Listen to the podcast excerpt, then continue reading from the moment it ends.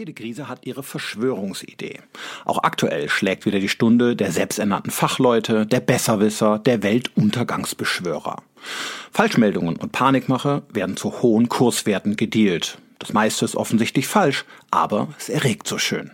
Dramen bekommen einfach mehr Klicks als die Wahrheit, die doch meist viel nüchterner ist. Der Mensch strebt nach einfachen Erklärungen für Phänomene, die er nicht wahrhaben will oder verkraften kann. Aber Warum lieben wir diese Weltuntergangsszenarien so? Und warum halten wir an ihnen fest, wenn wir einmal von ihnen überzeugt sind? Und wie sollten wir selbst mit Theorien und Theoretikern am besten umgehen? Das alles erfahren Sie in meinem folgenden Podcast Die krankhafte Liebe zur Verschwörung. Warum wir die Welt gerne einfacher hätten, als sie ist. Gehirn gehört. Neurowissenschaft und Psychologie für ihr Leben. Ein Podcast von Dr. Volker Busch. Wie immer man die Welt beschreibt oder sie findet, in jedem Fall ist sie kompliziert. Ständig passieren Dinge, die wir nicht verstehen, die wir hm, nicht einordnen können, die uns schlichtweg umhauen. Derzeit stehen tausende Menschen an den Grenzen Europas. Das Klima verändert sich rasant und ein Virus krempelt mal eben unser komplettes Leben auf links. Das ist schwer zu verarbeiten. Aber unser Gehirn kennt einen Trick. Und dieser Trick nennt sich Komplexitätsreduktion. Das heißt, es strebt nach Vereinfachung. Unser Gehirn filtert und selektiert Informationen, es verbindet sie, verpackt sie, verzerrt sie, dehnt sie und gegebenenfalls beschönigt sie. So lange, bis die komplizierte Welt da draußen einigermaßen verständlich und plausibel erscheint. Das Basisprinzip lautet Keep it simple. Im Grunde genommen ist unser Gehirn nämlich stinkfaul.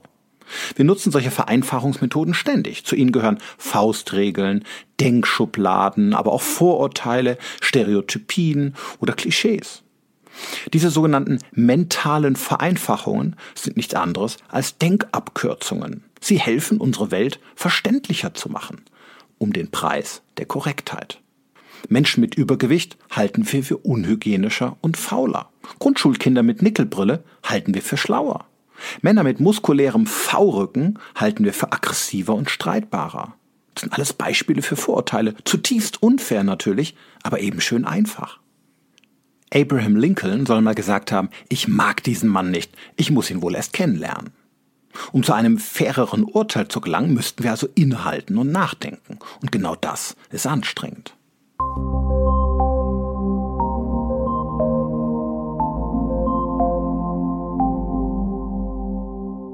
Der Grund für all das ist, wir Menschen sind kausalitätsbedürftig. Das heißt, wir suchen stets nach einer Begründung für das, was da draußen passiert, was wir jeden Tag erfahren, was wir mit unseren Sinnesorganen wahrnehmen. Deswegen erliegen wir auch so gerne optischen Täuschungen. Haben Sie auch schon mal in der Wiese gelegen, an den Himmel geschaut und in den Wolkenformationen Snoopy gesehen? Ich sag's Ihnen, die Wolken sind unschuldig. Wir interpretieren das hinein. Unser Gehirn sucht ständig Sinn in den Dingen. So entsteht Ordnung im Kopf und wir fühlen uns gut. Deswegen kreuzen Menschen bei Lottozahlen gerne ihr eigenes Geburtsdatum an, weil sie auf diese Weise in einem Zufall einen sinnvollen Zusammenhang herstellen. Dabei ist Lotto nun wirklich reine Glückssache. Aber der Selbstbetrug endlich ein System zu haben, suggeriert uns ein Verstehen, eine Begründung für das, was passiert, ein Sinn hinter allem. Das beruhigt unser Gehirn.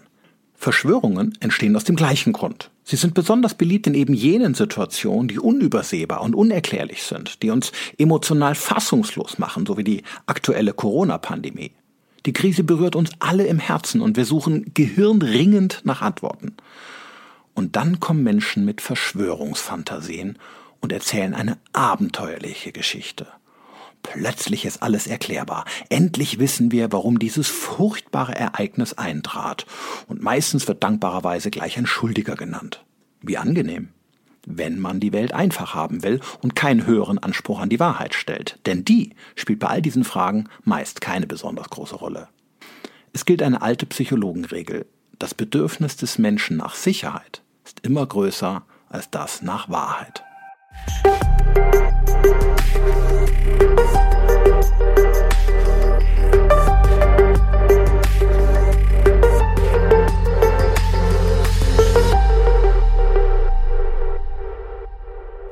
Kennen Sie die Flachweltler?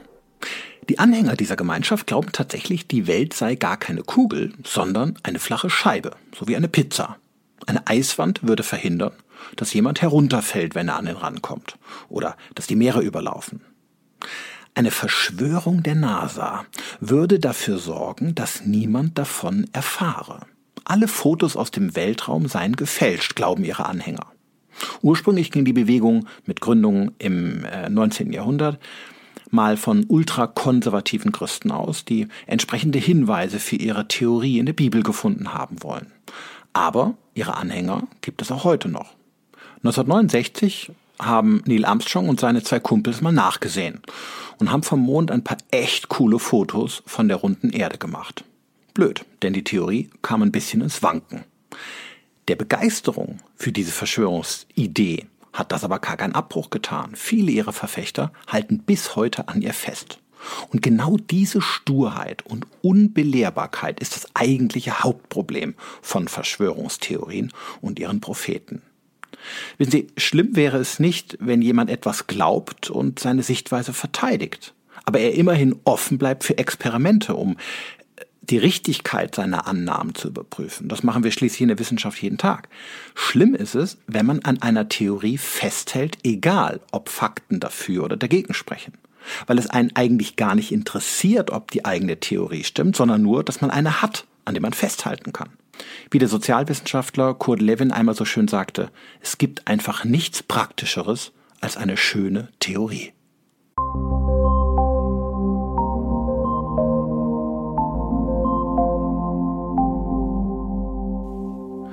Zu jeder Menschheitskrise gibt es immer eine passende Verschwörungsfantasie. Das war immer schon so. Beim Vulkanausbruch in Pompeji, bei der Pest oder die beiden Weltkriegen. Und auch die derzeitige Corona-Krise bleibt davon nicht verschont.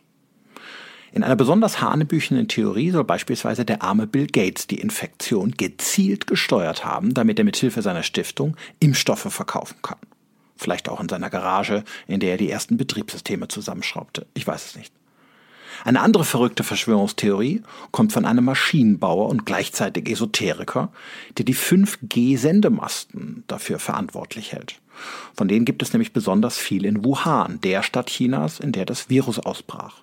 Eine klassische Korrelation, aber die Kausalität wird einfach dazu gedichtet dass das Virus sich derzeit übrigens auch in Ostwestfalen ausbreitet, einer Gegend, die nun nicht unter Verdacht steht, eine besonders dichte Netzabdeckung zu haben, wird geflissentlich verschwiegen. Beliebt ist auch eine Theorie einer neukirchlichen Vereinigung aus Süddeutschland, die die Schweinemast in Deutschland für den Ausbruch des Virus in China verantwortlich hält, weil der Virus auf diese Weise hier in Deutschland in das Schweinefleisch gekommen sei und dann nach China gelangte. Dort esse man ebenso gern Schweinefleisch. Selbst ernannte Channel-Jünger empfangen sogar eigenen Angaben zufolge Botschaften aus der geistigen Welt. Die Pandemie sei eine Lektion, heißt es da. Die Zeit für eine neue Gesellschaftsform sei gekommen, sie würden sie verkünden. Andere halten das Virus für militärische Biowaffen, für ein verbrecherisches Geschäftsmodell der Pharmamafia oder sogar für apokalyptische Inszenierungen einer satanischen Sekte. All diese Theorien nutzen dabei ein sehr ähnliches Muster. Man mischt beliebte Feindbilder einer Gesellschaft, also wie beispielsweise das böse Impfgeschäft oder die schlimme Handystrahlung, die brutale Tiermast und so weiter, mit aktuellen Ängsten im Zusammenhang mit dem Coronavirus. Und daraus entsteht ein äußerst süffiger Wein, der ein bisschen nach Sinn schmeckt und dem sich unser Gehirn genau deswegen so schwer entziehen kann, zumindest im ersten Moment, wenn man nicht einen Schritt zurücktritt und erstmal nachdenkt.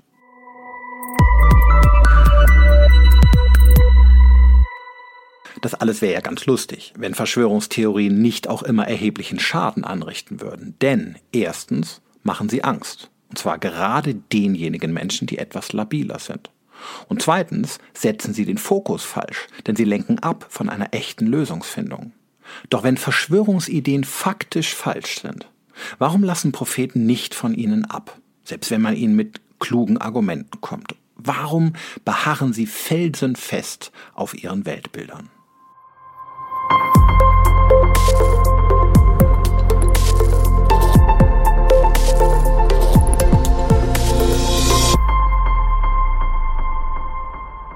Der Sozialpsychologe Leo Festinger beobachtete Anfang der 1950er Jahre in Minnesota eine kleine Sekte, die sogenannten Seekers, damals angeführt von einer Dorothy Martin.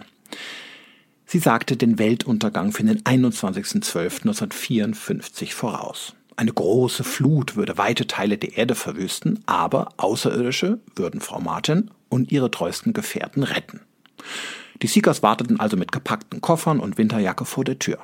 Aber nichts passierte. Die Welt ging nicht unter, alle gingen wieder nach Hause. Wenige Tage später verkündete die Anführerin, dass ihr gemeinsamer Glaube sie noch einmal vor dem Weltuntergang gerettet habe. Die Menschheit bekäme noch einmal eine Chance. So waren alle wieder vollen Glaubens, der Weltuntergang wurde ein paar Jahre verschoben und die Sekte überlebte viele Jahre eine Reihe weiterer angekündigter, aber nie eingetretener Apokalypsen.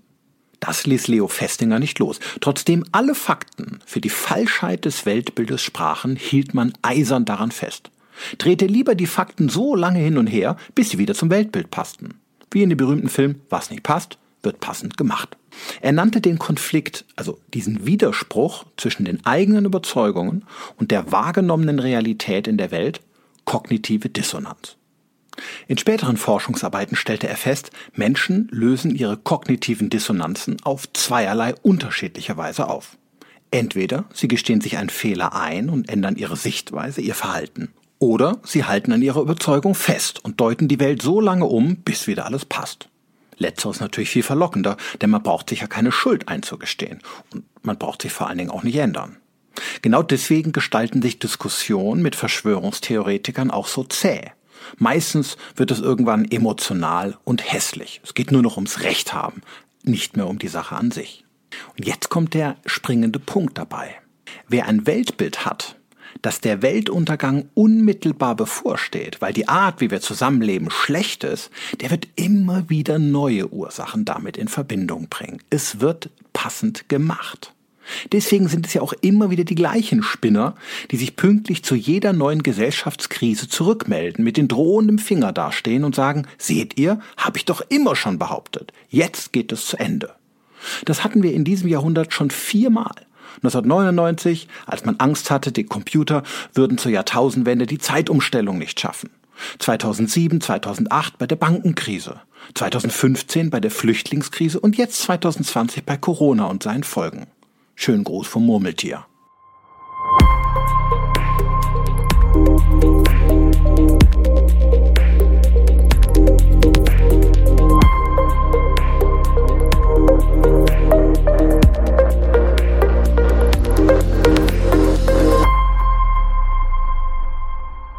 Wie sollten wir jetzt mit solchen Menschen umgehen? Ich empfehle, nehmen Sie Verschwörer einfach in Ihre Arme. Verstehen Sie Ihre Not. Es sind ganz normale Menschen, die nach Sinn und Sicherheit suchen, so wie wir alle. Sie nehmen es mit der Wahrheit einfach nicht so genau, denn ihnen reichen praktische Theorien. In vielen Fällen steckt dahinter eine tief empfundene Angst vor der Komplexität der Welt. Verschwörungsideen und provozierende Anschuldigungen sind geeignete Ventile. Das soll ihr Vorgehen übrigens nicht entschuldigen, sondern erklären helfen.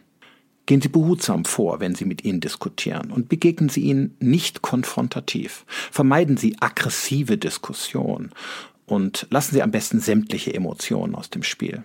Oft bohren sich Verschwörer dann noch tiefer in ihre Überzeugung, nach dem Motto jetzt erst recht, in der Psychologie auch Backfire-Effekt genannt. Wenn Sie es gar nicht mehr aushalten, lassen Sie sie reden und gehen ihnen aus dem Weg. Oft verlieren Verschwörungstheorien ihren Glanz allein dadurch, dass sie keiner mehr ernst nimmt.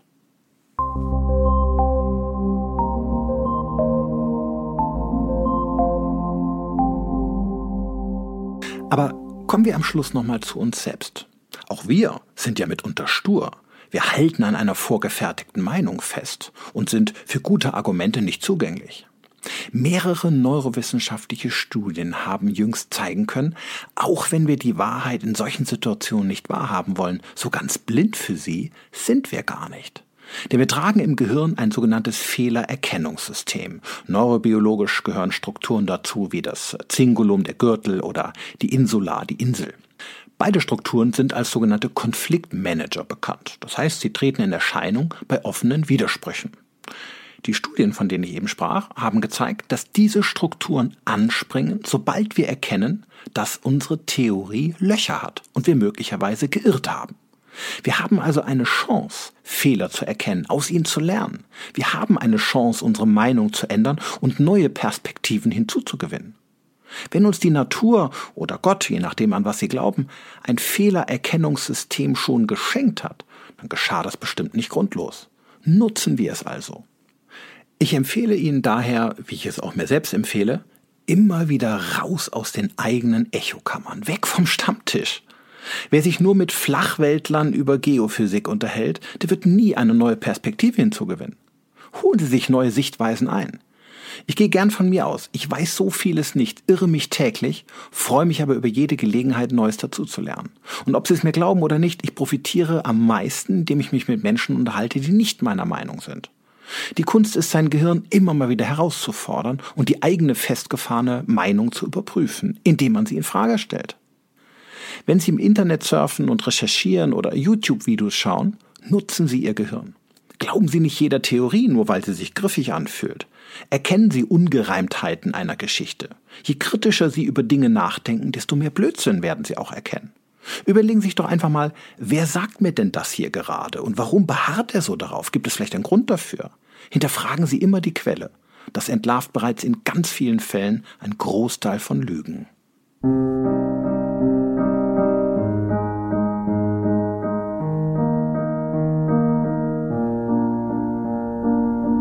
Die Welt ist leider kompliziert. Der Versuch, sie zu vereinfachen, ist, wie wir gehört haben, psychologisch zwar nachvollziehbar, aber verzerrt die Wahrheit oft auf eine unfaire Weise, lenkt von einer effektiven Problemlösung ab und macht Angst. Albert Einstein hat einmal gesagt, als Gott die Welt erschuf, war es bestimmt nicht seine Hauptsorge, sie so zu gestalten, dass wir sie verstehen. Vielleicht müssen wir als Gesellschaft einer globalen Welt anerkennen, dass die Welt kompliziert ist und auch bleiben wird. Diese Akzeptanz von Komplexität beinhaltet das ehrliche Eingeständnis, dass wir nicht alles verstehen können, was da draußen passiert, dass manches auch in Zukunft unerklärlich bleiben wird, dass nicht alles sofort einen Sinn hat, was passiert, dass wir auch Widersprüchliches aushalten müssen und dass wir nicht einmal alles beeinflussen können, so wie wir es gerne würden. Und dass sich auch in Zukunft leider immer wieder schreckliche Dinge ereignen werden, für die wir nicht sofort einen Schuldigen festmachen können. Aber ich glaube, wenn wir uns diese Komplexität der Welt eingestehen, dann werden wir sie auch viel tiefer ergründen als mit jeder billigen Theorie.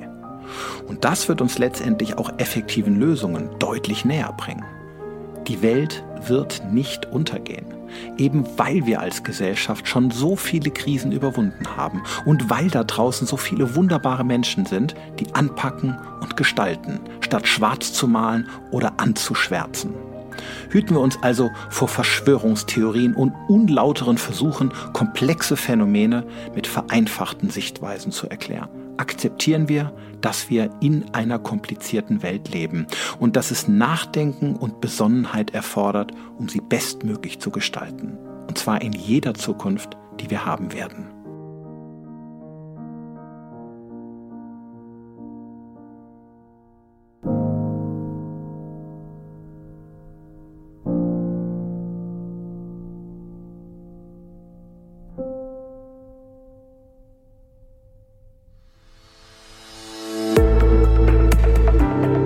Gehirn gehört.